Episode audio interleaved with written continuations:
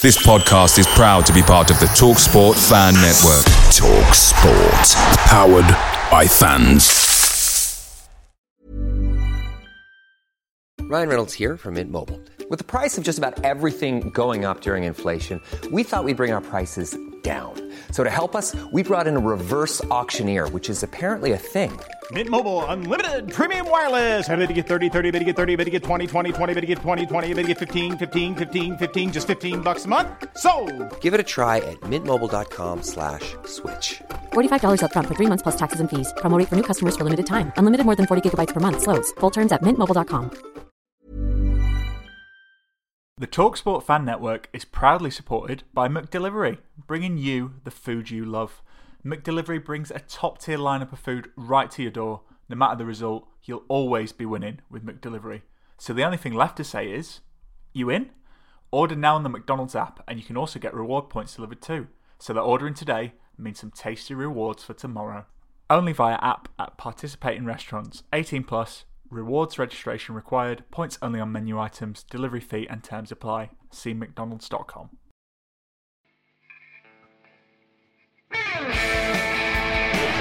Jepson's there, Billy in. A goal, Chris Billy, Huddersfield Town. The most famous goal of Chris Billy's life. Is this the moment for Lee Fowler? It is. Take your place in Division 2, Huddersfield Oi. Town. Thank you. Champion Steve Simonson's boots now. He's missed. Steve Simonson clears the frame of the goal and collapses in a heap of tears. Huddersfield Town are promoted. Mustafa Schindler has a chance to write his name in Huddersfield Town legend. And he takes that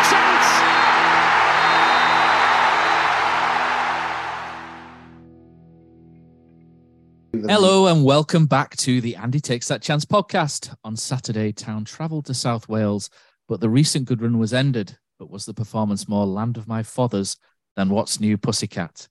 Here to discuss the last week's news in HD1, I'm Matthew Shaw, and with me today to answer the question of whether you can be an actor, work abroad, and still be classed as a proper town fan, we have Patrick Stewart. No, of course not. It's Richard Kosmala. With, with Kosi, we have the Ron Weasley to the Jonathan Hogwarts. It's Dan Pozaporit. and finally, a warm welcome back to the podcast. It's the biscuit boy from Vendom. It's Danny Kirrane. You all right, Danny? Yeah, I'm good. Yeah, nice to be back. What's going on in your world these days? Because we've not seen you for a while, have we? You've been uh, slightly quieter online lately. What's what's been going on? Tell the people. what's, Uh, we've we've got we, I've got a little baby girl now, seven weeks old. But I'm also yeah, but I'm working. I'm filming in France, so uh, yeah, I'm not there, so it's a bit weird. So it's like we've had a baby, and then I've had to come away for work. But um, yeah, so I've just been a little bit less online. What's the name? Is it Sharon Warnock Kirrane? Is that what? Sharon, yeah, Sharon, Sharon, Sharon. No, it's uh, her name's Philippa. Yeah, Philippa. Yeah. Lovely stuff. Lovely stuff. Um, And obviously, you're filming se- series two. Is it Serpent Queen? Series two of the Serpent Queen. Yeah. Get yourselves watching that because Danny's uh, hands out some pretty tasty one-liners in that, don't you? In series one, so I'm sure series two Yeah. a couple more of those those famous put Yeah. downs. So maybe we'll see a few today. Who knows? Mm. Um, right. So this podcast is sponsored by Magic Rock Brewing. So if you use our code of AHTTC10, you will get 10% off all online orders at www.magicrockbrewing.com. Okay, so Swansea City one, Huddersfield Town nil. The good run has ended. Uh, Town obviously made some changes. Town, I thought, I'm just going to do a little bit here and then I'll, I'll throw it over to you guys. But Town to me looked like a, a tired team. It looked like a bit of a continuation of the Blackburn game where maybe Blackburn have unearthed a specific way in how to play against us and how to beat us. And and that is by having a, a centre back advance into midfield, almost libero esque with the ball to act as a spare man, which outnumbers us in midfield, and then they just use that to manoeuvre us and pass us around. Um, it worked. We struggled all game. We struggled to get out as well as we have done recently. Uh, when we turned the ball over, um, we didn't really get in their half and do any danger. Um, and apart from Jaheim Headley's chance, which he should have scored from, we really struggled to create anything of note. And deservedly lost the game. Um, and there weren't too many incident points or anything really that's that come from it. It's it's pretty much as brutal as that. We turned up. Well, we didn't turn up. We were quite poor. We lost the game. We deservedly lost the game. Move on. Um, anybody got any advances on this classic from South Wales, Mr. Kosmala? No, not really. My I expected to lose. To be honest with you, I don't know it sounds the right positive thing to say. That's south of France, is that not south of yeah. Wales? It's to lose. You know what? Nearly the, the perfect uh, masterstroke, and I'll tell you what. What makes me grin about Warnock is, is again, I keep saying your father and said this and that, but Warnock's clever because, like, the narrative we were feeding, and he's, he's really good at this, and this is why obviously he does what he does.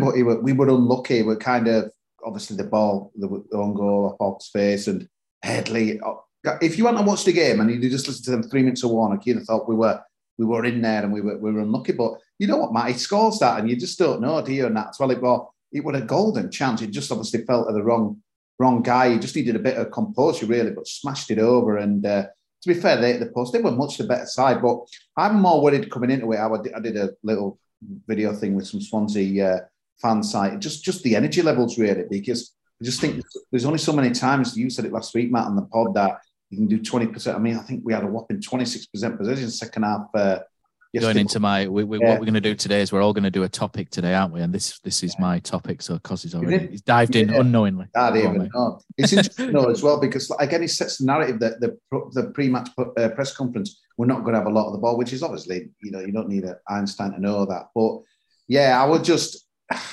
I didn't think we'd win, and and again, this is the problem, and this is this is awful, and this is just football fans all over. But I was more concerned with what are happening elsewhere because I just didn't fancy us to get the results. So as much as I was watching our game, I'd you know I was delighted that uh, Sheffield United turned around because Cardiff played really well. It was such a false scoreline that. So kind of thinking of the game coming up in a in a couple of weeks. So again, I've tweeted last night, but all in all, Matt, if you'd have told me the scenario, yeah, you can bicker about Reading's uh, point, but if you'd have told me the scenario uh, at five o'clock last night, where we were from when we started at half past twelve, I'd have snapped your hand off for it, mate. And it's just another game gone, really. Uh, but but yeah, it, we're kind of going back to where the, the only th- the only kind of thing I was thinking is like the next two aways. What what how are we gonna do that? Because it did like really fester. I mean, that Sunderland obviously had that fantastic come from behind win. Norwich were dropping away.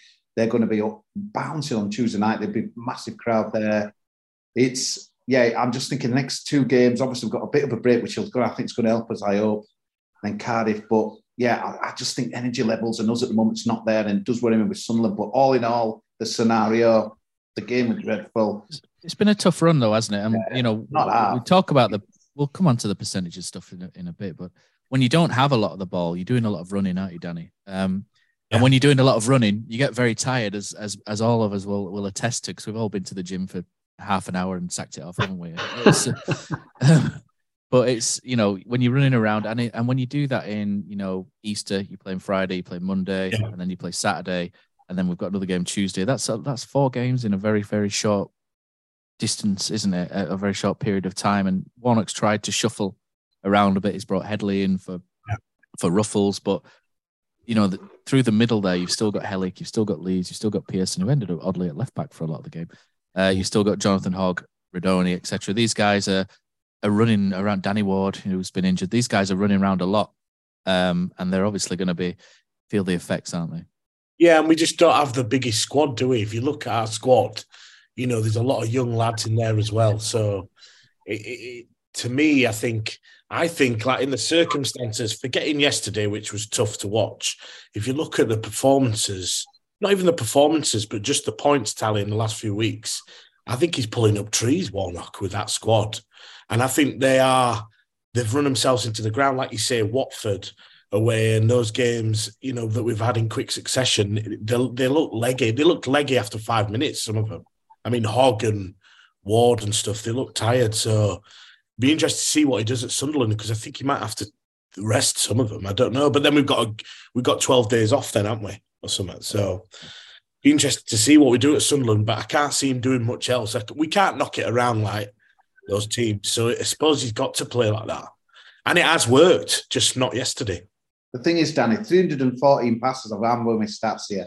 Three of their 314 passes, three one four. We had 73, and no matter who you are and how fit you are, and that's well. This is like being last two, three, four games been doing this. You, yeah, you can't. You can't. You, are going to be like that, are you? Yeah. You, are going to need to transition, and that's that. That was my point last week. Was I know it was fun, wasn't it? In terms of, you know, we've only had a couple of passes here and there, and we've, we're winning all these games. But I said last week, it's not sustainable over the long term. You know, it's only going to work over the short term. Eventually, teams will work out exactly what you're doing, and then you still need to be able to use the ball. And we we still can't use the ball through the middle. We haven't been able to all season. You know, it's nothing new. We've not been able to use the ball properly for quite a while, and you know, you could probably go back to 2018 when we were coming down from the Premier League. 2018-19, we struggled for possession. We struggled to keep the ball, and it seems to have been a bit of a hot potato ever since. But we'll turn this over to the Orge. Poz. I know you've you've obviously seen a couple of bits and pieces from the game, haven't you? And I, I don't know what you gleaned from it, gleaned from it really, but it's probably not one we can sit and deliberate all day, really, is it? This game? No, I mean, obviously, I was I was busy yesterday, so I didn't see very much, but I obviously watched the highlights, um, and you know, as as everybody said, and you know, pretty clear that we we were very um, defensive, shall I say? But you know, it's football, and it's one of those things that you know we've debated on here for for a while, and I've always suggested that people don't really care how you play when you're winning. And um, the game against Swansea were very, very similar to the, the games against uh, Watford. We were sort of camped on the edge edges, 18 yard box for long periods of that. Similar against you know Blackburn, Middlesbrough. Uh, and, and, in these games, literally the difference was that we were we hit them on the break. That that's literally the difference. We've had similar possession. You know, you're looking at the stats, and we got outpassed in in those sort of games. So everything that everybody were moaning about against Swansea, nobody actually cared about in the other games when we were due to get a result, we were winning or you know looking to get a point. Now I understand obviously it's not sustainable to play that way forever, and at some point you are going to get games where where you lose, and you know Swansea were a fine example of that. But I don't know if the the run of the I think what six without a, a defeat um, it raised people's expectations, but you know that that performance against Swansea, if you take if you take it in isolation, um, it, it, does look bad. But if you compare it with the previous six games, it's not that dissimilar. The literally the difference were against Watford we got three goals on break. Against Middlesbrough we got four games on you know four goals on break. Against Blackburn, chances, two goals on break.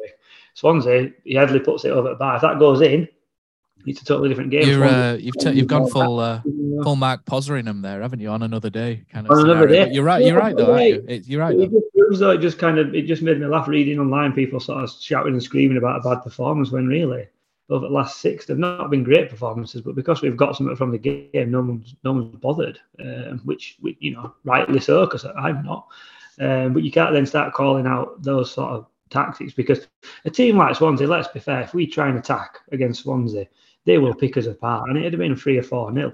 Uh, just because they've got that quality, they've got that ingenuity, and the best way to, to probably set up against Swansea for a lot of teams is you know to, to sort of sit deep and try and hit them on the break, and you know, that's what we've been doing successfully for you know five or six games, and unfortunately, I think Warnock said it. If he looked out, you know, to, to quote Mark Fotheringham on another day, that shot from uh, Headley goes in and it done it Johnny on chest and, and it goes wide. And all of a sudden we're winning 1 0 and absolutely nobody cares that we've only had 25% possession. People celebrate the fact because that's what they did against Watford. And, you know, these games, people weren't bored. You know, we've only had 50 passes, but we've won, won the match. And people wear it as a badge of honour. But then when you don't win, all of a sudden it becomes a problem. So, you know, you've got to take the rough with the smooth. And certainly in our situation, and the way that Neil Warnock has always set his teams up to play, it's never going to be fast flowing, you know, peak Barcelona football, is it? We've got what we've got, and he's at the moment he's getting um, a whole lot of out of it, as Danny said quite rightly. You know, the he's, he's getting more out of the team than than anybody else as this season, and anybody else probably would. So I think it's just one of them games that you you know you you, you put to bed and you move on from, and you you, you know you look to Tuesday see if you can get something there. And then, you know, a bit of a rest with the Sheffield United game um, being moved and, you know, get some get some recovery time in the tired legs. And, you know, then we've got a, a massive, you know, run in there, haven't we? Well said, Mr. Hodge. Well said. Sorry, Warnock's team's obviously proven most people wrong over the years, but the, the, my kind of takeaway was it the, la- the last thing I think we needed the game on Tuesday against a full house pretty much stadium alight, buoyed by a comeback victory, sniffing points of the playoffs when we've got, you know, we've been running on fumes the last few games and stuff. But you know what? That's just a this is just a classic Warnock scenario because again, watch his press conference tomorrow. He's going to play all, you know, all the game, all the put all the pressure on Sunderland and stuff as well. They're fans again. They, will obviously it's the Warnock factor that's getting into people's heads, and you could tell the Swansea commentators they were doing my head in. To be honest with you, I noticed a few bad work there. Said they turned them off, but obviously the Cardiff connection and stuff, they're going to be a bit spooked by it and stuff. But I think if it's a Fotheringham team going up there, Sunderland is like, well, we'll win easy. And I just think, I still think they're obviously going to back themselves. But the one-off factor is a big thing in these games. And I think Swansea did pay us a little bit of respect. But it's easy to think that. I think, you know, when they scored and then we've made them three subs and with, with you know, Ty Simpson comes on, Corona comes on, and you're thinking, well, why? But you can't think like that, can you? Because that was the game plan. And, and you know, it's, just to keep it tight. And if it had been nil nil, they wouldn't have brought him on. And, and it's just you've just got to accept it. And you're right, Poz. Even though obviously you didn't kind of watch the full ninety minutes, they just they ripped us apart. And uh, I just think, I mean, have we got out there with no injuries. Edmund Green looked in, looking a good way, but it's just one of those. I think all in all, seeing QPR getting battered and you know where other results going really well. Cardiff getting beat. I'll, I'll, be honest, mate. Burnley pissed me off with their eight changes and then one shot on target or whatever it was against yeah, uh, yeah. against Reading. That really pissed me off to that because they've been absolutely walloping teams at left, yeah, right, and centre, don't they? And then that happened, and you were just like, oh. But I, I want to just cut you off slightly, um, Kosi, because my point that you know what we're going to do this week is we're all going to bring one topic to the podcast, and my topic has, has already been half answered already. So I thought I'd best get this in and out of the way quickly before before it gets fully cleaned out. So, um, so I want to help. I want you guys to help me with how I should feel after that game because I'm really caught with how to feel. Um, immediately, I was quite, I was unhappy afterwards. Not angry, but just unhappy um, because I didn't see the same team who was happy to get in the faces of the opposition like in the previous four games. I saw a team that was a little bit scared on the ball and very passive off of it. Um, it was a very sort of Fotheringham style performance, and I felt that the Second half against Blackburn was like that as well. Um, both Blackburn and Swansea are decent. Uh, you know, no bones about it. Swansea are in good form as well. So I'm kind of caught between two moods. I'm, I'm happy that we've been on a great run over the last five games, like Oz has said, and we've got ourselves above the relegation zone for now. But should I be a bit worried as well? Because my default position is always a more stressy one than most, I think. Uh, should I be a bit worried that we've reverted to type, if you like, in the last two games, whereby prior to that good run um, that we went on in the last four games, and we were quite passive and quite, you know, really struggled to progress out of our own half. Um, and with a tough game at Sunderland coming up, and then a long break till Cardiff, we could realistically find ourselves back in the mire by the time it comes to that game on it's a Sunday game now, isn't it, against Cardiff? Um, should I be okay? Should I be happy that it's happened, the five game unbeaten run? or should I be worried about what's going forward? I know Poz has already half answered that, but I'll go to you, Danny, first and foremost. How should I feel? I think you should. I'm going to go positive because I think I think if you look at six, seven games ago, I thought we were dead and buried, and we're in it now. We're in the mix, and I also think that he is the type of manager that selects which games he wants to go for. I think it, I think would have been, you know, again, like we just said earlier, if that if that hadn't bounced off Hogg, we would have got a point. I think. You know, they weren't. I mean, they hit the post, but they were. I mean, they kept the ball, but they didn't create loads yesterday. Swansea, they just, you know, we didn't do much, and I think, I think that twelve day sort of rest will do the players some good, and I think we'll play Cardiff and we'll we'll beat them. I'm, I'm, I'm positive about it, and I think he's got the nous Warnock. He knows what he, he's been around so long. You know, when you watch him and when you watch the teams, you can't deny maybe a little bit yesterday, but I think that's tiredness. But I think they are fighting for us. They're just not particularly great, some of them, uh, as a team. And I think you can only you can only really use the team you've got. If you went and tried to like like Poz say, if you try and knock it round Swansea, they'll they'll win four five nil. You know, so I think I I'm positive about it, and I think we'll those last three games will get results. And I don't think Tuesday Tuesday might be hard. We've got to try and stick with them a little bit. I think, personally.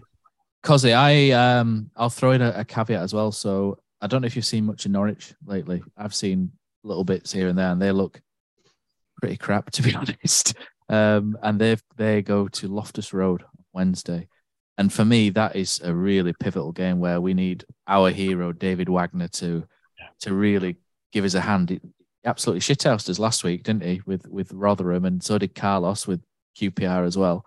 Um, but for, I'm looking at that game and thinking, do you know what? That's a winnable game for QPR, and if they win that and we don't at Sunderland, I I start to think, oh God, this is starting to get a little bit hairy. What about you? What about you for the? Yeah, mate. I, I, I, I'm going to sit on the fence. I share your concerns 100, percent mate, and that as well because I always think first and foremost it's about we, we've we've kind of earned the right now. It's, it's about our business, you know, whether we step or not. It's up to us. It's it's in our hands, kind of, you know, to to steal the phrase, but it's. I, I watched the Cardiff game yesterday, and, and they look good. And the, the only thing is, is that these two teams, Sunderland have got to beat us, but Swansea did have to beat us, not really, but and, and they can. We really they were like a game. I just thought as as nice as Swansea played, I think Huddersfield fans wouldn't like that style whatsoever, and they'd be on the back, get it forward. They'd absolutely hate Russell Martin's football, mate. But the, I think Sunderland is oh, it's, it's so difficult. I, I just what's left in attack, Matt. It, it feels again you can read stuff wrong, and, and Warnock's made us look a mug last few weeks, but he seems to have done a lot of psychological damage, mate. That Blackburn game for me, the way we were kind of clinging on the second half, and we got the point, and again we, have can we go to the well again on, on Tuesday night? It's a massive ask, isn't it? And like I mean, Danny says the squad's not big, and I think it's I think Fotheringham was mentioned when before when he was here. It's kind of, because he's like blooded a lot of young players like Jimmy uh, Headley, for example. It's like almost like you think he's kind of a a player to pick, but and I know Warnock giving the go, and obviously Diarra came back in out of nowhere. So, but if we are being honest, these guys are you know, just they've been B team players. Still B team, yeah, not not the people in the trenches, but then again, obviously, I had it with an unsung hero Paul saw down at Watford. But I, I, I am concerned, Matt, because I just think that it is.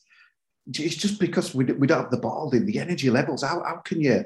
Because it were quite. Uh, it were really interesting. Baines' interview with Warnock after yesterday because he were kind of hinting that that he, Warnock had picked a team like he'd left players out. Obviously, were rumours of a flu bug or whatever going, going through the camp, but he were kind of hinting that he was saving guys for Tuesday I might have read this wrong, almost like Raj were in that that was more winnable game. But to me, I think we missed a trick yesterday. So it was a bit odd comments. And then he really pushed him on what how's the next few days going to be. Like that was a, such mm. a strange question. So we're like, and again, Warnock were putting on there. And again, I don't know if it's psychological, it's a long bus journey home and we'll get them in. Yeah, I picked up on the bus journey as well. I thought that was a bit of a strange. Yeah. I thought it was strange from town to because it was almost like a complaint, really, by Warnock, wasn't it? That we had to get a six-hour bus drive. Joke, didn't you? Flight, wasn't yeah, it? yeah. getting a flight and stuff, and I don't know whether that would a dig or whether it was. Uh, yeah, I thought, yeah, I, I, was a bit sure, unsure about that. Yeah. It would a bit, a bit strange, but obviously, kind of as usual, I go around the houses with with a thing, but yeah, I, I am concerned because I'm just thinking if it the pressure, it's all right saying the, the two games at home and Sheffield United will be on the beach, but the pressure will be fully on Huddersfield Town, mate, and all, all I'm thinking, I mean, it's great to have to have this conversation because we thought we were done three weeks ago, but I just don't want another Stockport, Birmingham, Crystal. 2001, yeah. yeah, yeah, and that we're haunted by that, aren't we? We're haunted, we're haunted by that. And, and it's yeah. just the Reading and you know the, the, the injustice of losing the points, and ironically, the, the 2017 both could have been a Premier League. Obviously, one only could be, and it's we. I just don't like the people clinging this Sheffield United to be up and on the beach and stuff like that. No, so no, no, no. They've got top quality players, mate, and they probably surely will be up before. But does that mean that the way we play, we're not going to attack them? They're going to like come at us. Every team's going to come at us. That's what worries me. We're not going to take the game unless some miraculous. You know, maybe Reading, maybe Reading on the last day. Yeah, that's possibly. That, that, I just, I don't. It's good to be counter counter, but I just, oh, mate, I, I kind of I'm really on the fence. You're shitting yourself as well, aren't you? So. and classic town, it'll go to the last day, but it's uh, yeah.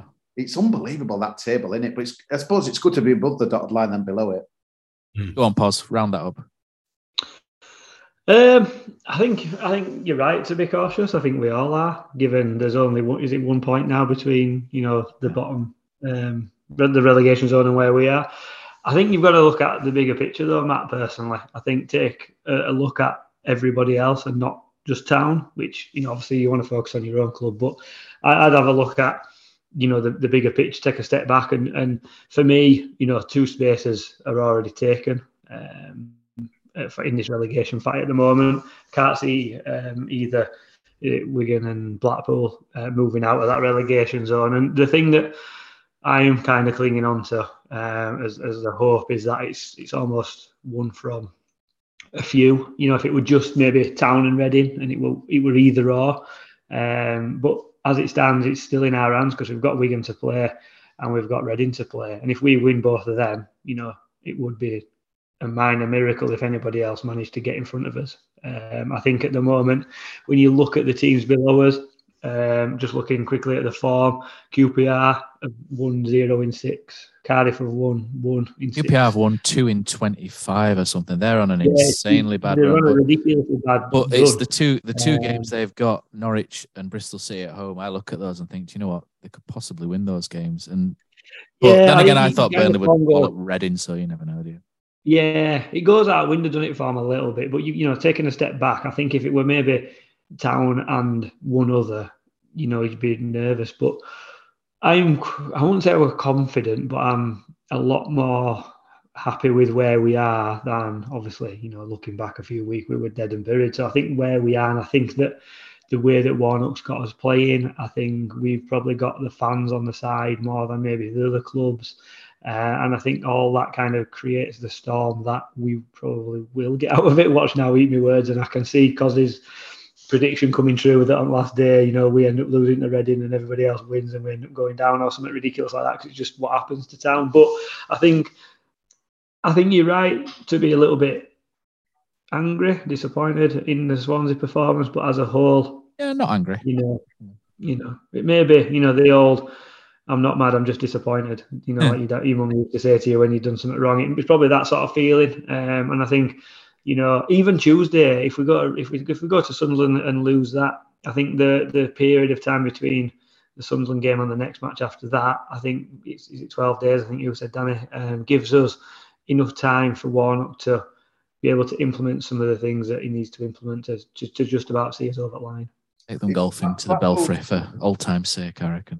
Blackpool can't still be written off. They've got West Brom at home uh, Tuesday, mm. Birmingham away, Millwall at home. Obviously, that could be a tough one, and Norwich away. So, they, I mean, obviously, the West Brom's away form's tragic as well. Um, yeah, so you just don't know. And another thing as well to throw in is obviously we're going to miss the weekend against uh, Sheffield United next Saturday, and yeah, that's that's the thing. That's why I mean we could end up back yeah. in the. Bottom I think three. it's just a mental thing, but it's it's oh man, it's you know what? We wish some people say give us a mid-table season, but someone at work yesterday says, "Really?" I said, "What? Yeah, of course." Like it's all this excitement. I'm like, what? uh, takes years off your life just following town, though, doesn't it? That's it, oh, does, yeah. it does. Oh dear. Anyway, I think what we'll do is we'll have an advert now and uh, and come back in a moment. Many of us have those stubborn pounds that seem impossible to lose, no matter how good we eat or how hard we work out. My solution is PlushCare. PlushCare is a leading telehealth provider with doctors who are there for you day and night to partner with you in your weight loss journey. They can prescribe FDA-approved weight loss medications like Wegovy and Zepbound for those who qualify. Plus, they accept most insurance plans. To get started, visit plushcare.com slash weight loss. That's plushcare.com slash weight loss.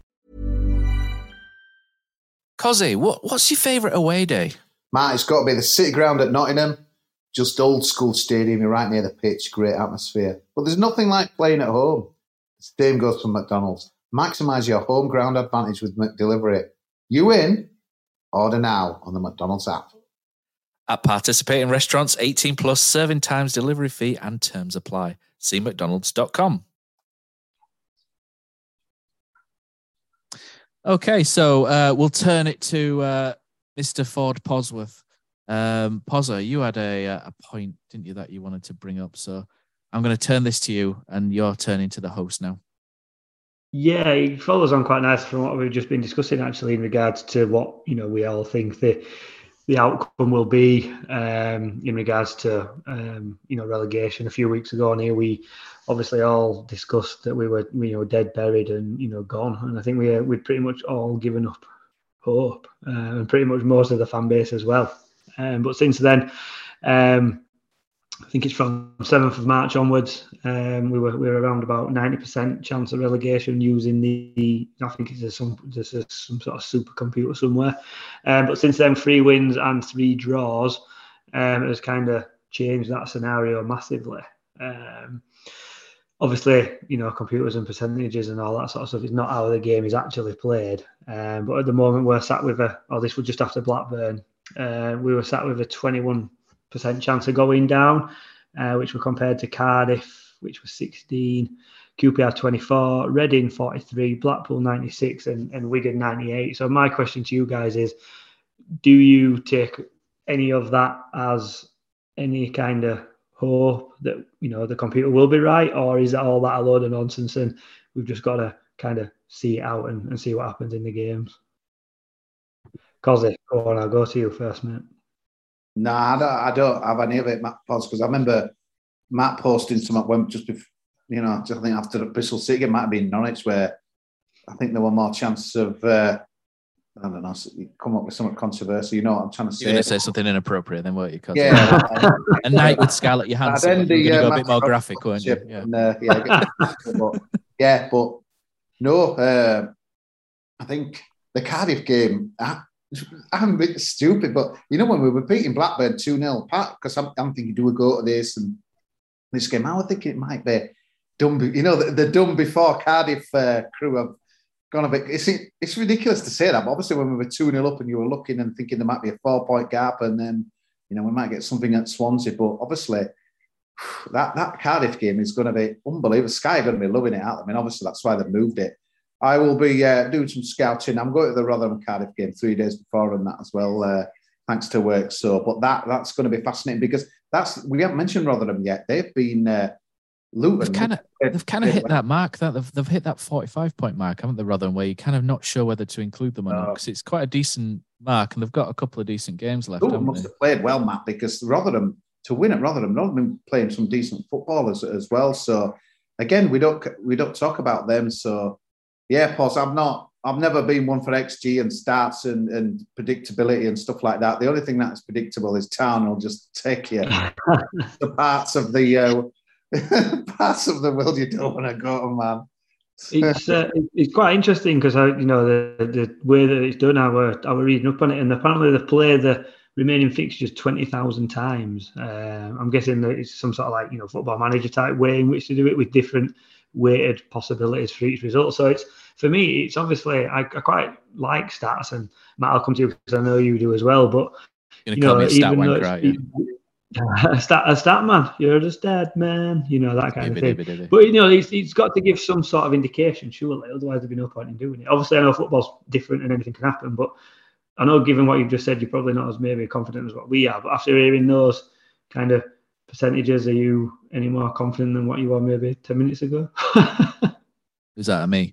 Um, works for Kosi. You you work you work at you know at work and stuff, and you'll probably hear loads of people with that kind of of Poz's attitude, and they'd all be millionaires, wouldn't they, if they followed the uh, the common sense yeah, that comes from these things. um, the problem is, I think if you apply that to a random six games in the middle of the season, I think it probably makes sense. But if you apply it to the end of the season, there's so many factors and different factors. Like Swansea, like I think 20 years ago, I think on the beach was a real thing. You know, when when people were kind of like heads were on the beach. I don't think that exists anymore. I don't think uh, only maybe the last possibly the game or two before the end. So Swansea are still still trying to win games. The, the win bonuses are so much these days that I think people mm. still want to win every game possible, don't they? And I don't think on the beach is a thing anymore. But I do think once you can't go for promotion or relegation, I do think percentage wise teams do slacken slightly.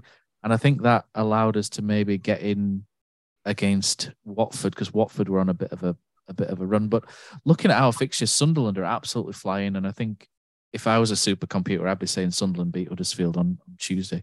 And then you go to Cardiff, and there's so much, there's so much on that because what could happen between now and then for Cardiff completely changes how it'll be viewed on the day. Because Cardiff could lose every game, and then all of a sudden they're the team that's under pressure and coming yeah. out at us, or they could win a couple of games and be theoretically safe and they could slacken off and then we could nick something you, you don't know how it's going to go so i don't see how you can predict that far forward more than a game at a time at the minute and everything go and it's the championship it's the most unpredictable league well league one's a bit crazy these days but championship historically is the most unpredictable league out of out of all of them isn't it so i think you've just got to take this game by game but I'm looking towards the end of the season, and I, I'm no computer is is is calming my nerves. I'll be honest, it's absolutely not. Um, so I I I'm just looking at Sunderland at the minute and and wondering how we can possibly beat them. When I'm looking at they've got Amad Diallo on the on the right wing, who's absolutely rapid, who could potentially tear Josh Ruffels a complete new one on Tuesday. I'm looking at Ellis Simms though, thank God. No, but they've got Alex Pritchard up front at the minute, and we know how much he wants to put one over us. Um, yeah. But they're quite decent at the back. They've got quite a lot of pace. They've got Patrick Roberts, he's quite a decent player. They've, they've and Jack Clarke, uh, the old uh, the old chesty on the other side, who's playing really really well for them as well. So they're really good out wide. Sunderland and the quick and they break quickly. It's it's going to be tough. Um, if we, I think we need four points. If we get, I I said I wanted a win at either Swansea or Sunderland, and I I was actually secretly targeting Swansea as the winnable game, and so to lose against them has kind of like knocked me a little bit. But if we win at Sunderland, if we'd have held on against Blackburn, we'd have almost been there, I think. But if we, we I do think we need at least five points from now to the end of the season. And if we win on Tuesday against Sunderland, that will calm my skin something chronic because if we lose, I'm going to be like a complete bag of nerves. I'm going to be just, Matt, I'm going to be shaking. Here, mate. Watch out. I'm going to, oh, I'm going to be shaking from now to the end of the season. Honestly, yeah. I'm going to have the daily shakes. But um, I, I, just don't want to go down. I want the new the Nagle era to be in the championship and you know going down to League One and having to tough that out again to get back out of it is just not really what I want to be doing next year. Um, yeah, get Matt off. He's talking League One. Get him off. uh, the, the, Bradford City are in next year because Matt, the, uh, the uh, the supercomputer predicts a two one win to Sunderland uh, with a fourteen percent chance of Town getting a victory there. So uh, you know, so, hopefully it's hopefully it's wrong. Your supercomputer um, up your ass, boss. Sideways. Danny, are you uh, are you, think, are you uh, with you, Danny Sikosi there? I mean, I did. Um, I, I don't I don't mind stats. I quite like that supercomputer stuff, but obviously, like the lads were saying, it doesn't really take into account the pressure that teams are under now. So, like the pressure changes everything, doesn't it? And I think. Yeah yeah, I think you're right, Matt. If we lose at Sunderland, it's going to be squeaky bum time. But I've just got a funny feeling that won't be squeaky. Will be on. I'm telling you, it's going to be horrendous. And I, and I, and I think I, I just, but I've got a funny feeling with Warnock, and I think I think it's interesting what you said earlier about looking at the other teams you know, QPR, I don't think they're all. The, look, I might this might come back to bite me, but I don't think they're all of a sudden going to win two, three games. Any of them? Mm. They've not done it all don't, season. Don't say that. no, I just don't. I just don't oh, think they are. Though. What have you just done? No, no, I, no chill. It'll be fine. It is what it is. But I just think we've got to. I think that the players have got to be positive as well. And I think, yeah. like I say, sometimes when we set up like we did against Swansea it, it is negative in a way, but I, I, mean, I don't really know how else you'd set up with that squad because it's such a mismatch of different styles and different people. Passing, passing, teams have had our number for for a couple of years. Swansea had our number last year. We are very lucky against them. Yeah, so they, especially remember our place last year. They must have had about ninety percent possession and absolutely murdered us. It were a really boring game, wasn't it? But they they absolutely hammered us. And I think Ben Hamer had a stormer, didn't he, for them? Oh, he did. Yeah, yeah. But you know, Swansea are a real problem team for us. I know we we beat them, we've beaten them once or twice, but in terms yeah. of getting the ball off them, we we absolutely cannot do it. So I think taking that game in isolation is probably dangerous. To be fair, like I did, mm. so call me a danger. Just to uh, just to just to calm your nerves, lads. It does if you know if you believe in this sort of stuff. We actually just looking at our predicted results, we don't win until uh, the Reading. last match against Reading, but that does actually keep us up. So what a, what a oh, finish that will be if that if that. oh my god! I don't know if I can wait that long for, a win. Actually, looking at that has now made me more nervous than what I was. Actually, now you said that, I'm more nervous. Who goes down on the supercomputer in that scenario, though? So the supercomputer has read. Um, Wigan, Blackpool, and QPR actually going down. Uh, QPR. Honestly, if, if QPR beat Norwich, I'll be, I'll be all over the place. I will genuinely be all over the place because that's that's the one really, that worries me. I tell you, it's really going to kick in, and this is what you get with TV now and that as well. And it makes you. You've just seen today with Arsenal that City did the business yesterday. Arsenal play today. We've got yeah. so many scenarios coming up with us. We're playing Tuesday. Others are playing Wednesday. Then we're missing. Then we're going to play that Sheffield on a Thursday. But then at Rotherham Cardiff, we're going to be playing Thursday before, and it's like yeah. He's probably going to be the last. Oh, I'm trying to think when. Uh, yeah, we've got it's just going to be last weekend, isn't it? I think we're going to be. Yeah, everybody everybody plays on uh, Monday the eighth, but before that we play on the Thursday, and that's after yeah. everybody else has already played. So when we play Sheffield United, mm. we'll have a game in hand on everybody, at least you know one game in hand on everybody, and you know as everyone's quite rightly said, by that Thursday, depending on what happens elsewhere. Sheffield United could potentially be. They could be ensconced in second, couldn't they? Yeah. They could be. They yeah. could be up, not able to win the league, not able to finish third, and, and maybe that's just the one percent that Sheffield yeah. United will, will be less on that day. That's what you cling to, isn't it? Little things. Well, you you wanted to back us rather than think any other team are going to. Oh, mate, you take anything you can get at this stage, yeah. don't you? Just take anything. Yeah, but... right. uh, yeah good work, Boswood. It's, it makes I a difference when, when, when Poz does some work. It actually shows. No it's amazing. It does, mate. Look, you see, yeah, it's all I appreciate up here. That. I appreciate the other question was, I didn't want to go into computers, man. It's not. It's yeah, right. For the week. Turn this over now, Danny. You are the grandmaster of the podcast. Um, off you go. My point that I wanted to discuss was, I know a lot of this rides on video leads this. Yeah, yeah, uh, yeah. Or question time on. So. calling, Danny.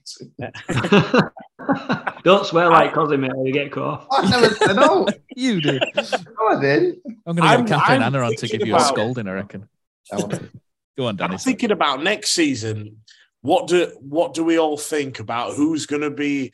Do we go for a complete new manager set up, like you said, um, with the new owner, completely fresh, or do we think that you know Warnock keeps talking about wanting to do two or three days a week or something as a advisory role? or would you let Warnock come and do a season if he wanted to do it with his own squad of players? If we spend a bit of money in the summer, so my my question is, what do you think the plan is for next season? And obviously, it's weird thinking about that because we don't even know what league we're going to be in yet. But I just it's just something I wondered because he keeps mentioning that. I don't know if you watched that interview he did with the EFL with Prutton.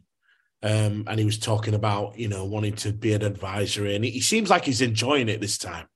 You know, I just wonder whether Sharon might let him have one more season or something. Whether, whether whether they whether the new owner because the new owner tweets and says, you know, he, I don't know, maybe that's just him being nice, but I think it.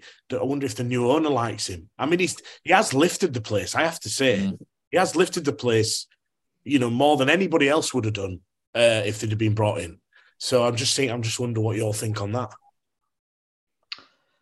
For me, just jumping in, I, I don't think he's a long term solution. Um, I've said previously, and that's nothing to do with Neil Warnock's ability as a as a football manager. Um, I just think we, I would personally like, and I said this um, when Danny Schofield came in, and obviously Mark Fotheringham came in. I, I want to see the next manager of Huddersfield Town come in and be there for a, a long period of time, and and by that I mean three to five years, kind of at least. Um, and I just think due to Neil Warnock's age alone, obviously that's not going to be possible. Um, I'd like to see somebody come in who filters a philosophy down um, through sort of academy teams and has a real impact on the club as a whole. Um, a little bit like we had when we had David Wagner, although I, I do think he probably had too much um, say across the board. You know, hearing you know various things since he's gone, and I'd like someone to to be the link between you know maybe Jon Worthington in the you know the B team and the first team, and build a real kind of uh, structure and system and uh, make Huddersfield Town have an actual identity because we've gone through managers like you know there's no tomorrow and styles of football have come and gone, and obviously with Warnock now, and, and it's a means to an end with him. I you know fully appreciate that. Uh, yeah. But yeah, I'd like to see a totally new, clear the decks almost, um, and and start again. With who, I have absolutely no idea at this point. Um, so don't ask me that, Danny, because I've no idea. Um, but uh, that that's the way that I would be looking. Obviously, the you know the the new chairman will have hopefully an idea. Um, I'm, from what I can gather, he's not you know day to day hands on. He won't be over here, so he's obviously going to trust someone to come in and, and be that man who can you know go out and find the the manager that we need and, and the coaching staff and you know and all that sort of stuff. So yeah, just sort of to answer the immediate question, you know, would, would you want Warnock to carry on? No, but it's not because of anything he's done wrong. I just think we need a, a direction that we can go in for three to five years as a minimum, really. Yeah, Should I tell you Yeah. the worry I've got, Danny, on, on Neil Warnock? And that's, do you remember when Alex Ferguson retired and then they appointed David Moyes and Mm. Alex Ferguson was there, wasn't he, as the advisor for a little bit, wasn't he? And it always felt like a big shadow over the dugout, you know, Yeah, Alex Ferguson you know, down over the stand. And it always felt like forever, however long he was there, the fans would always undermine undermine the man in the dugout a little bit. And I look at Neil Warnock, and I and I- will absolutely tell everyone, and anyone who loves Neil Warnock as much as me, I'd love to see them. I know Danny, you'd probably say the same thing. Don't you? I absolutely love Neil Warnock, and I would love in a in a in an ideal world, you would love Neil Warnock to be involved with Huddersfield Town going forward in some capacity. But you have to worry that what that capacity has. Does it undermine the next head coach that comes in? Because Neil Warnock, remember, has got May, June, and maybe some of July booked out with this doing tour. So he's he's got obviously got plans and and what have you. That means he's not going to be there pre-season. Um, and he's obviously wants to do two, three days a week. And he's saying he's saying all the time, I only like to work a couple of months a year, which at his age is fair enough. He's earned the right to do that. And you know, a couple of days a week. I think as as some kind of mentor uh, for a man, if you wanted to bring in a young manager, um, you know, a mentor is is fine. Um, a director. But if you have him as a director, does that then cast a shadow over your next director of football slash sporting director slash football head of operations, etc., etc.?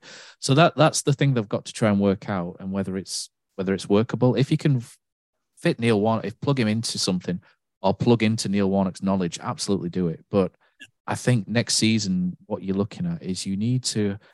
Leigh Bromby's still in post. I know we've we've done a couple of things on directors of football that have been linked, but if there's going to be a change of director of football, the director of football is the person that leads the um, theory from top to bottom, isn't he? Yeah. You know, he's the person, and the person that's been linked by Alan Nixon today is the person I mentioned a couple of weeks ago, Chris Markham. So, for example, if Chris comes in, uh, which you know, as a Huddersfield man, I hope he does. If he comes in, and he, you know, Chris is then the person that really has to pick the manager Yeah. uh, or pick the head coach because the head coach has got to align with what Chris does. And then everyone else has got to filter in that line as well. So the issue that you've got is, you know, do your director of football, do Neil want, do they all line up? Everything's got to line up perfectly. Otherwise, you're going to get splinters all over the place. So you doubt everything has got to come from the director of football. You can't appoint a manager and then a director of football. That just, just doesn't work because unless the manager brings in the director of football, you know. Um, so for me, we've got to understand what we want to be in the summer. There needs to be a clear identity of what we see Huddersfield Town being. I'm a little bit bored of watching his kick and rush, I'll be honest, over the last Yeah, few yeah. years. I want to see us play a possession based style, uh, or, or a, well, not necessarily knocking the ball around 90% possession like Swansea do, but I want us to be more front foot based. Um, I want the director of football, the head coach to represent that. But you've all, we've also got to look past the playing squad because the playing squad have been there for the last, or some of them, three or four years. Some of these guys can't pass water, which means if you're going to bring in a, a Guardiola disciple, for example, and give them Hoggy, give them Ruffels, etc. No, nothing on those players, but they're not your dynamic ball playing, you know, pass and move type players. So there's such a, a big decision to be made on the direction Huddersfield Town going. So we are, we need to work out and understand what Huddersfield Town is going to be at the end of the season, where it's going, and then try and filter in the right people to the right roles. And if Neil Warnock can help with that, great. If he can't help with that, then thank you very much, Neil. If you've kept us up, even if you haven't kept us up, we still love you. Uh, And then and then shake hands and move on. But for me, everything has got to come from the new CEO, the new director of football, and let them, you know, guide us in a new direction. And hopefully, that direction's one whereby we're on the front foot with throwing, as Kosi likes to say, throwing punches with everybody. Uh, and then Scott and scoring some fucking goals, mate. We don't score goals. That it really pisses me off. I Yeah, know I we don't have think done, we've we have done goals recently, for but we don't have we? score goals, do we? We, We haven't haven't had a, scored goals for years, I don't think. I want we? us to score goals. I want to be excited. Not in League One, by the way, but I want us to just have some excitement back. So for me, bring in Chris Markham if it's if it's possible, and let him let him do the rest. I mean, it's just going to be a busy summer, and it'll be interesting to. It's, I'm inter- I'm excited to see where it goes. Actually, I think it's time for a change with you know the new owner and stuff. So it'll be interesting to see. It's perfect, isn't it? It's it's the perfect storm for it, isn't it? And it's not going to work straight away either. You know, No, you, no. you know everything because there's a lot of players that are still here, are still entrenched in old versions, and look how long it took to stop players from effectively playing Carlos ball, if you like, at the end of the season. They were all Mm. sort of plugged in to the way Carlos Corberan did things to the nth degree. And when Danny Schofield tried to change it went to shit, didn't it, really badly? So that's what I mean. The, the, the playing staff is so important. And the ones that are under contract, you know, Jordan Rhodes, is he going to fit into a front foot pacey style? No. He's still useful, still has his use. Oh, not for Neil Warnock at the minute. That's another topic for discussion, isn't it? But Tyreece Simpson, does he fit into that? Does, you know, Kyle Hudlin and all these young players, Jaheim Headley? And you really need someone to come in and say, right, these players are going to be here the next three, four, five years, like Poz is saying. How do we bring somebody in who can get the best out of them? We need somebody who can develop because Huddersfield Town will always be a development club, whether we like it or not. We need someone to develop. We need man. We've seen this season. We need a man manager, don't we? Huddersfield do. Town needs man managers. So That's what I mean. I think that's what I mean because what what I think what that's what we've missed in the past. I think it's all well and good having, you know, how many directors of football have we had? I mean, I know Bromby's been there a while now, and how many different, you know, it, it seems to change every time, every season. The way we Mm. play, and we've had three managers this season. And I, what I've really enjoyed about him being there is you do feel like he's a great man manager, and there isn't that many around now because I feel like he makes everyone else better as well, don't you? Just by Yeah, being Neil Warnock, and that's what you want, isn't it? Behind the We scenes. need, we need someone who's like who can. You need someone who's got that in them as well. Because obviously, when we had the last guy, when we had Buzz Lightyear, he I just, just didn't want to play. You wouldn't want to play for him, I don't think. On another day, you might have done. I think I think that's a really interesting point though, because you know, um, younger managers, um, you know, I, I'm involved in in coaching, obviously at a lot lower level, but it's very you throwing your hat in the ring there, Poz. Well, you know, I'm, I am available. I am available. If should uh, an American see, you know, be listening to this, I am available. I, I won't cost the right lot, so that's a good start. Just a bacon bacon sandwich in the a morning, some brown sauce, and you'll be all right. yeah, that'll be me done. Um, but no, what I was saying is like you know when you go through your coaching modules and everything is very heavily focused on tactics these days, and I do think that the man management side is something that is massively probably overlooked um, in in not just football management, but in management in general. You know, we all work for companies and we all have you know managers and and Bob, well, maybe not you, Danny, as such, but you know people will always go out of the way and do extra for someone who they like and who's a good man manager.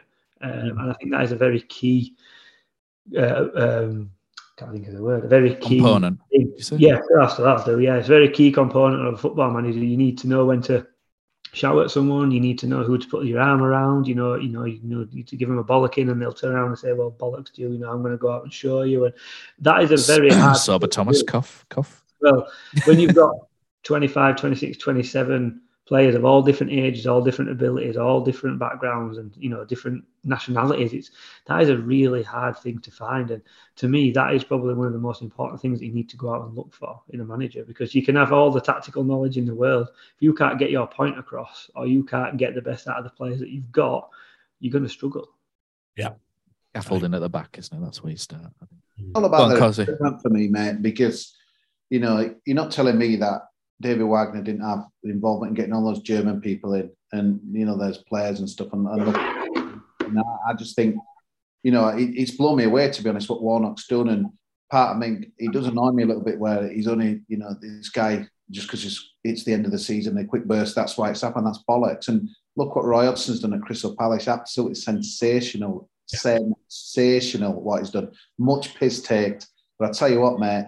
it- Glasses, Roy. If someone I'd love uh, also, but there's no chance that they he'd come north. I think his stock's so high. What what they're playing so much great football, scoring goals, winning, and, and things like that. But to me, it's just about it's about the recruitment.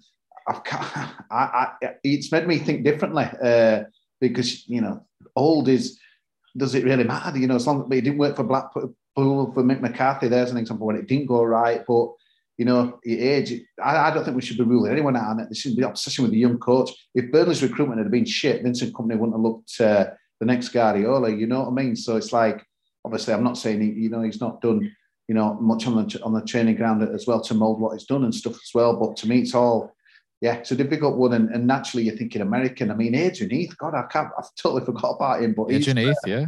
yeah, he's a highly rated coach over there, and you just wonder if it's going to come from that side of the pond or, or this. But let's just hope whoever comes in. I mean, again, the Michael Duff thing we talked about last week, but it's to me, it's all about the recruitment. And I know what you're saying, Poz three to five years, but you know, it's like in football now, mate. I've never known three to five games, isn't it? Yeah, five games we out to win, and, and you're in big trouble. And but I agree with you, Matt. I think I'd love to see some good football, mate, as, as well. And uh, Bring some punches, Kosi. That's what we want. Yeah. Bloody some noses. That's what you say. Swansea, Swansea, they won, Matt, but it was dull, and, and it's, it's hard just to pick on one game. I haven't watched a lot of them, to be honest with you, but it was just it was really like a game of chess. Really, they were just trying to pull out of position, and it, I think that's as much as the opposition, though, isn't it? You need a dance partner, don't you? And we're not going to go at Swansea. If, if Swansea ever, yeah, yeah. If Swansea have someone who'll go at them, they'll look good. The commentators talk a load of bollocks, just but the one thing that they did, I, I thought were interesting, is like he said you kind of felt the fan base were engaged and they got what Russell Martin's trying to do and trying to develop. And and I thought it was really interesting that they were playing a team that were poor, like we are. I know we're on a run, but the crowd never got on the back, get it forward and stuff, because they bought in and get the vision of Russell Martin. And I just think town fans, and we even saw it, God, last season, mate, with Corberán. And I get that. The, the, the football, even in that Luton semi final, I remember that Gantry and people slaughtering John Russell, having to go X, Y, Z. It's like, so I just don't know if our fan base will they'll give someone about two, three games. It's it's it just shows results. I think as long as you're front foot, uh, like I said, that's what I mean by front footed. I think if you're front foot, well, Carlos Corberán, it was passive, wasn't it, a lot of the time? And so I think yeah. if you're on the front foot and you look and you and you you're at it, to quote Dean Hoyle, I think town fans are quite yeah. forgiving. Whereas if you're quite passive and you're quite not soft, yeah. but just quite like I say, passive, true that mate. I don't really like it. 19, 20, 21, 23 percent possession. No fans are coming out saying that we're dire and what have you and that as well. But even though the results have not gone quite well, you know, they want to say that. And it just shows, doesn't it, that it's like I say, if it's what it looks like on, on the pitch rather than looking at your, your yeah. the game and I'll, I'll tell you when when I was in the academy at when I, I did some scouting for town, I remember Stuart Webber coming into coming into the room and Stuart Webber said something. I might have to paraphrase because it's quite a few years ago now, but I remember Stuart Webber sort of saying he used to come in and then watch Huddersfield Town and then he never used to get what Huddersfield Town were about. He said you had a lot of fans over there baying for, you know, sort of high octane football, if you like. And then the product on the pitch was was tepid. And he said he never understood that. So he said you've got to tap into you, you know, you've got to get the fans on side and you've got to introduce a style which the fans will buy into because if the fans buy into it and get behind you, then that lifts you, you know, an extra two, three, four, five percent so he went out and he said, "Look, Huddersfield Town fans will love this style. That's why David Wagner came in. You know, that's why, partly why." And he was like, you know, all about the gegenpressing, if you like. And he just looked at that and he thought, you know what, the the sort of uh, I'm trying to think of the word. Poz, help me out. The, but the the essence of what that was, that the working class values, if you like, of gegenpressing, you know, hard work, honesty, you know, that mm, sort of stuff. Um, he just thought, you know, that transfers so well to what Huddersfield fans like and engage with. And so it was like an it was just a fit, you know, it was such a perfect fit. And that's what you got to find with town fans. You just got to find a fit there. But you know, they understand Neil Warnock, they understand the up and at them, 4-4-2, get it forward. That's Neil Warnock style, isn't it? They they enjoy it. They don't care about knocking around at the back. They don't like playing around, fucking hooking around at the back. They don't like that. that and, and, but and, you just got to tap into what what the fans like, and you know, and if someone does come in in the summer, I'll be saying to them, look, don't don't be playing Russell Martin and playing seventy passes between your back four before you move into midfield. That will not go. That will not go. Well. Last on that, no, that'll be on the that, you know you'll have five thousand left in the ground by oh, well, That's not a bad example, but like Xavi's, they're winning, going to win league ten points this year. But the fans are happy how the football they played because I think they've been some of the teams have like outpositioned Barca, which is like not gone down well. But it's like, well, hang on a minute, like your squad's not as good as it used to be in loads of instances, but you're going to win league 10 points. You were nowhere near it last two, three seasons. But yeah, yeah. it's really weird. And it's like, but but that is just what you said there, Matt. Barcelona fans are brought up on a diet of sexy football and, and they won't accept to even to win a league. Like the one's not old ball at all, but it's quite direct. We would have got like Raphinha and kind of knocking it forward a bit quicker. But it's so too with fans. Like we've got the opposite where I think if you brought, we saw it with Corberán last year, where the more possession based and kind of game of chess and and, and whenever, whenever the, the thing is with us, is not happy. You, can't, That's what it is. Let's no, but you can't have a possession based. You can't have a. Huddersfield Town are never going to have the most money in the league. You know what I mean? We're never going to have the highest wage bill in the league. We're never going to have that Burnley team, yeah. for example. So Huddersfield Town fans will not, will never see a team that outpasses in terms of quality in the in the championship anyway. League One maybe, but the, we will never see a team which outpasses everyone 80 90% and creates 10 15 shots on goal a game. All right, David Wagner's was very different, wasn't it? But we did have 60 70 80%, but very few shots on on target. You'll probably you'll, when and very few goals if you like. So we'll never be this swashbuckling team in the second tier. So it's about trying to find that happy medium whereby you can you can kind of have a team which mixes and matches it, keeps the fans on side, gets enough points. But because Pozza says all the time, you know, I mean, as long as you're winning, fans are happy. But and I think that's true to an extent. But I think when you contrast the Wagner and the Corberan season, and you see the buy-in from the crowd, I think it was very different. Yeah. I think it was very, very different. You might have got the fans back to a certain level, but it was quite quiet. You know, when Corberan was there, it's quite nervous. I think a lot of the time because you know we were we didn't have the ball, so Whereas under Wagner, we were very front-footed with the ball and the noise levels, and obviously there were different things as well, weren't they? Going off. Yeah, I was going to say, I think um, it was I know new. Southstand of, was new, wasn't it? And what yeah, we're massively dragging conversation on here, aren't we? Away, but it's, it's very interesting to discuss. I think with Wagner, it was so different to what we were used to as well. I think it was yeah. something new and no one had seen it. So regardless of what it was, it was different and it were a little bit exciting. We'd gone through mundane, quite a mundane period before, haven't we? So it was quite exciting. And I think after this, people are going to forget the Fotheringham Schofield part and, and, literally just compare it straight back to Warnock. And, and, Warnock's that much of a legend. It's a little bit like you've touched on at, at, at um, Man United, Matt. Whoever came in after Alex Ferguson, they were never going to whatever they did. Were never going to be as good as Alex Ferguson. So they were almost on a hiding to nothing. And if Warnock keeps us up and we start struggling, the first thing people will just say is, "Why do we just get Warnock? We should just kept him." And I think whoever comes in has got that hurdle to jump over before anything else. I think that's why you can't go young manager never had a job before again mm. for the next no. role. Uh, that he, it's no. gonna need it's gonna need some level of experience and. I think and there was a conversation, Kosi, about Chris Markham in my Twitter feed. I haven't had a chance to reply to it yet, and and some people were. I think one person in there was very much like, I prefer the Mark Cartwright option because he's been there, seen that for seven years at Stoke.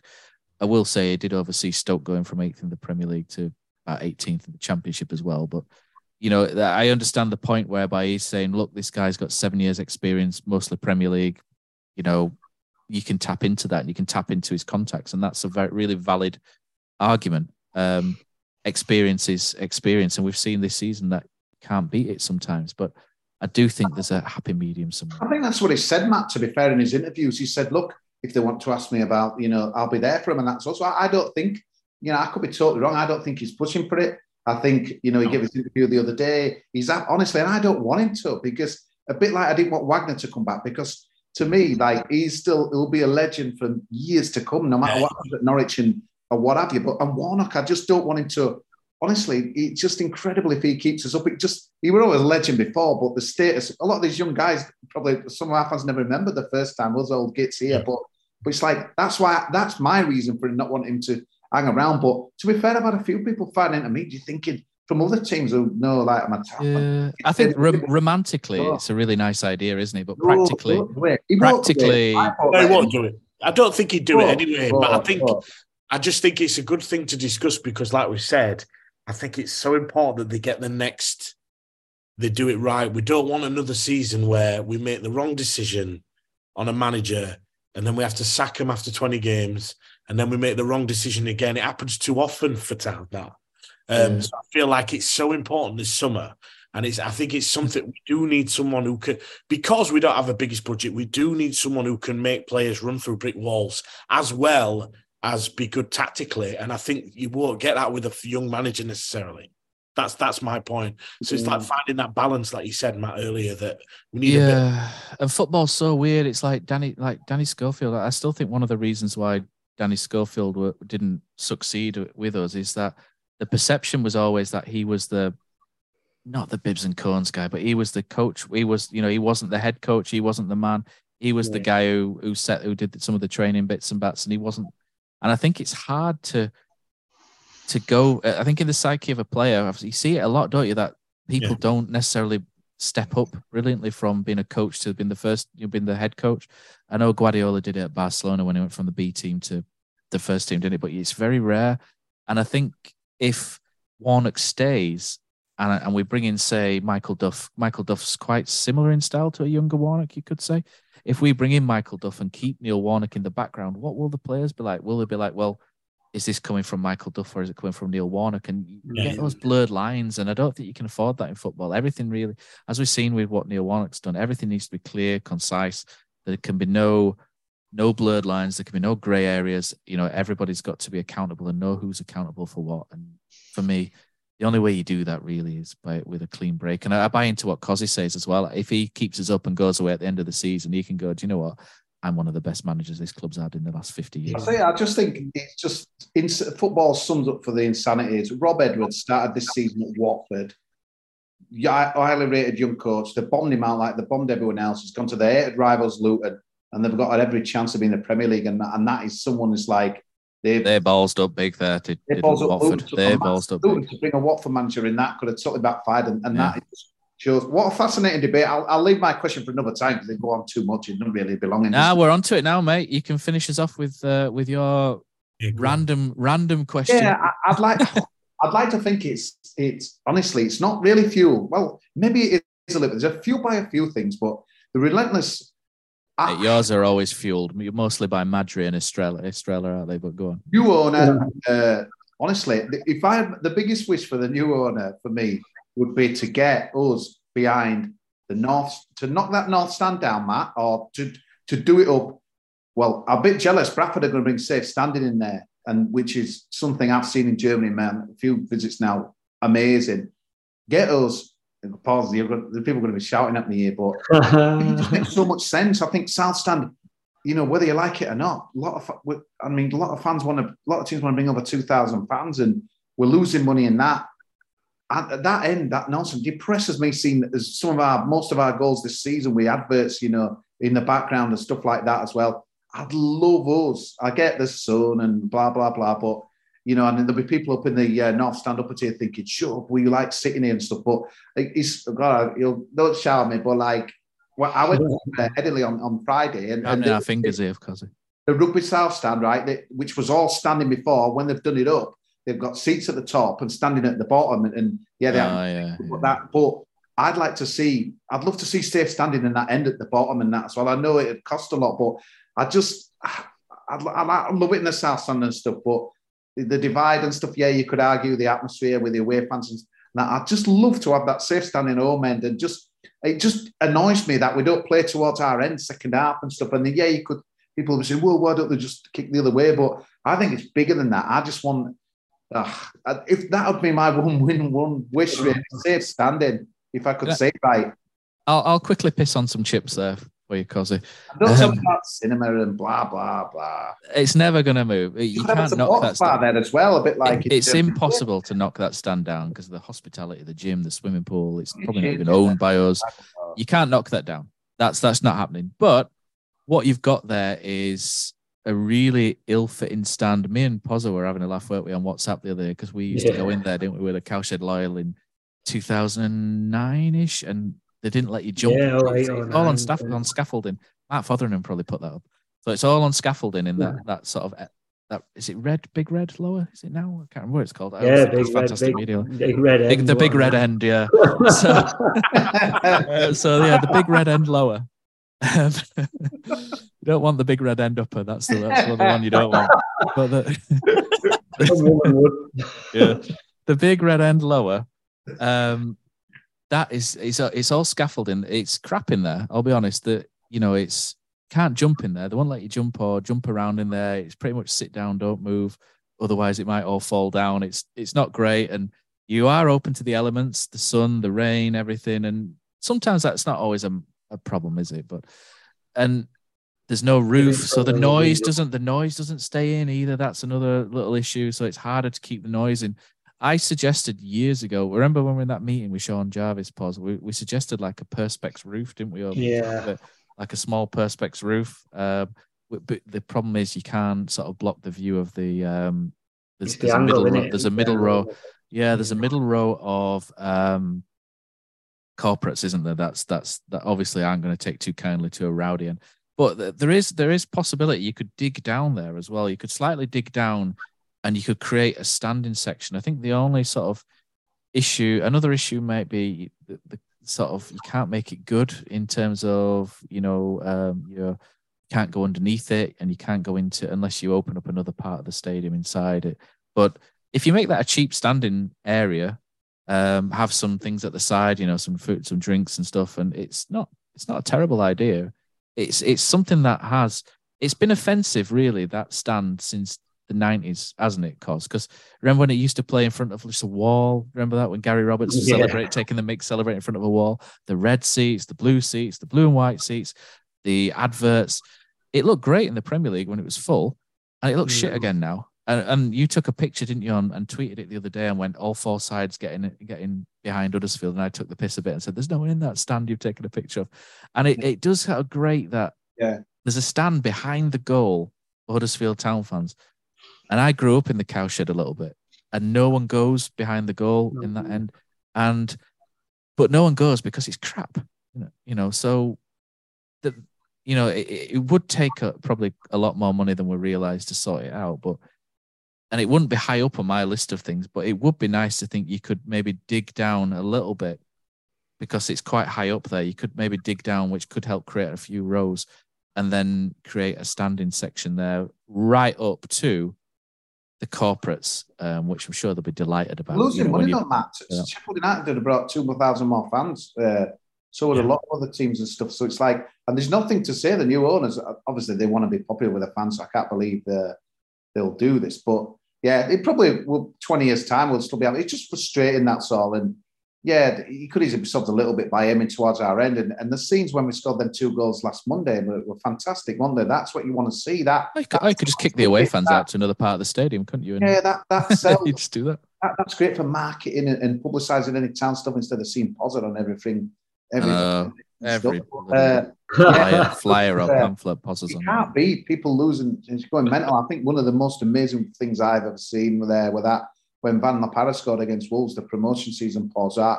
Yeah. See, I've never seen scenes like it at Huddersfield Ground. It would brought a team. I were like incredible, mate. But unfortunately, when he they, went and celebrated in front of the Wolves fans to wind them up. Yeah, yeah. yeah. You, the, the picture, and you can see, you can see. Obviously, it's into the crowd, and I've got like a, a, light blue top on, so it kind of does stand out. And I'm just like Kosi says, everyone just went mental that game, and I can see myself in crowd, and that, that's what foot is about, in it. But I think just coming back to your point, Kosi, I think obviously, you know, we started out in the North Stand as you know the Cowshed Loyal Group, and we we the campaign were to get into the South Stand eventually, and, and we did um, because we we got the numbers and we got the backing from the club, which were brilliant. But I'm very much on the same line of thinking as you. I think if, and I know I appreciate everything you've just said, Matt, but I think in an ideal world, if money were no object, it would be nice to get some safe standing in there. I think I don't think it'll ever happen because they want to, especially now if they're going to use the stadium for more than just football.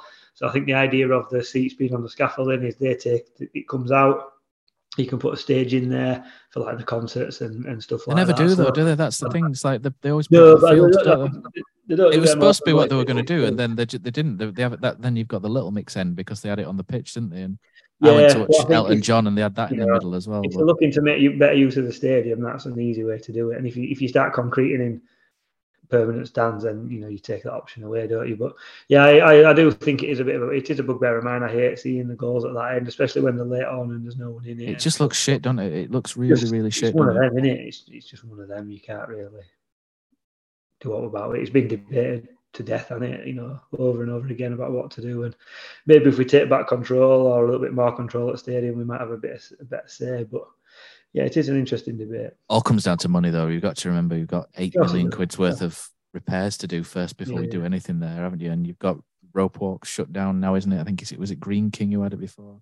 Mm. It's just it's shut. you know, you could buy that. There's, there's a gas club not doing anything. Yeah, so would you, would you rather have the supporters bar there? Ends, maybe have Where would you have it, mate? Would you have supporters bar at the gas club or would you have it at Rope Walk?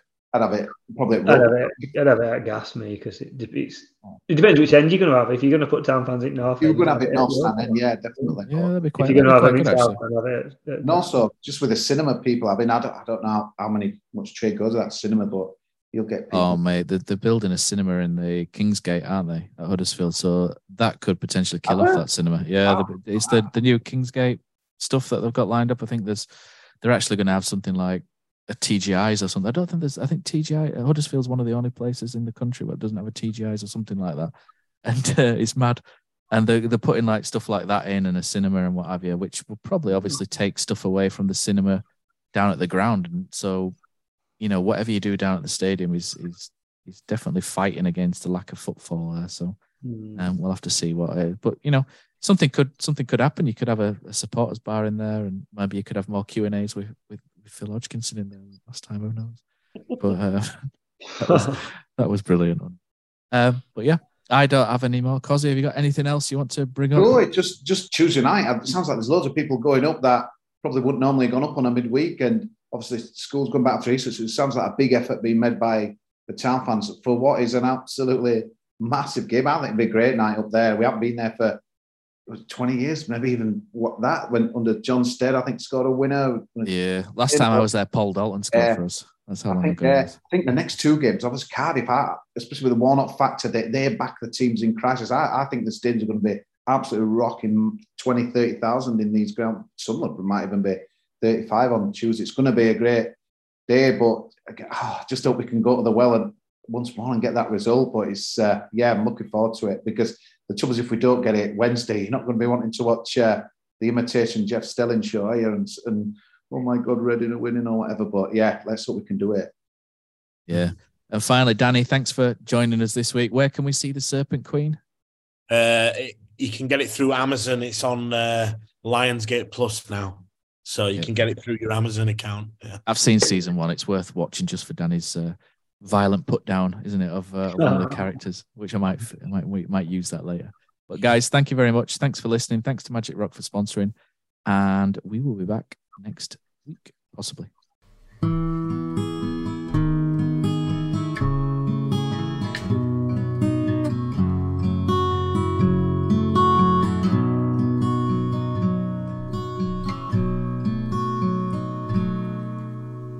There's a team that is dear to its followers. The colors are bright blue and white. They're a team of renown, they're the pride of the town.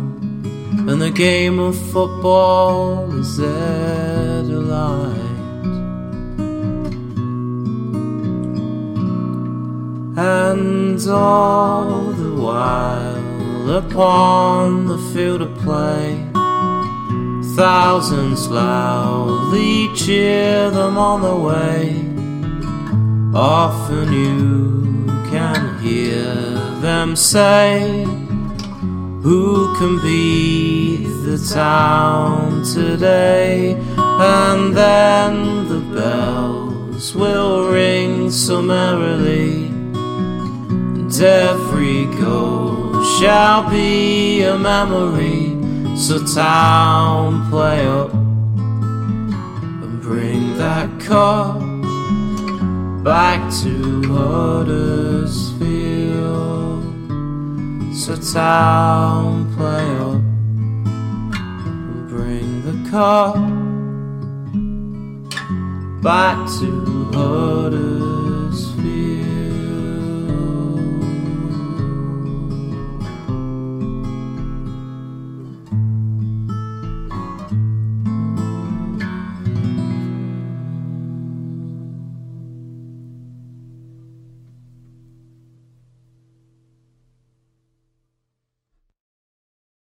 Lads, what's your favourite 90th minute goal? Got to be Heffley against Leeds. A shot from Moy and sliding in at the death, Michael Heffley. Great finish to the game. Shared with my family, only made better by ordering McDonald's via McDelivery afterwards. Three points, McNugget share box, spot on. Order McDelivery now by the McDonald's app. You in. At participating restaurants, 18 plus serving times, delivery fee, and terms apply. See McDonald's.com. Hey, it's Paige DeSorbo from Giggly Squad. High quality fashion without the price tag. Say hello to Quince. I'm snagging high-end essentials like cozy cashmere sweaters, sleek leather jackets, fine jewelry, and so much more. With Quince being 50 to 80% less than similar brands. And they partner with factories that prioritize safe, ethical, and responsible manufacturing. I love that. Luxury quality within reach. Go to quince.com slash style to get free shipping and 365 day returns on your next order. Quince.com slash style.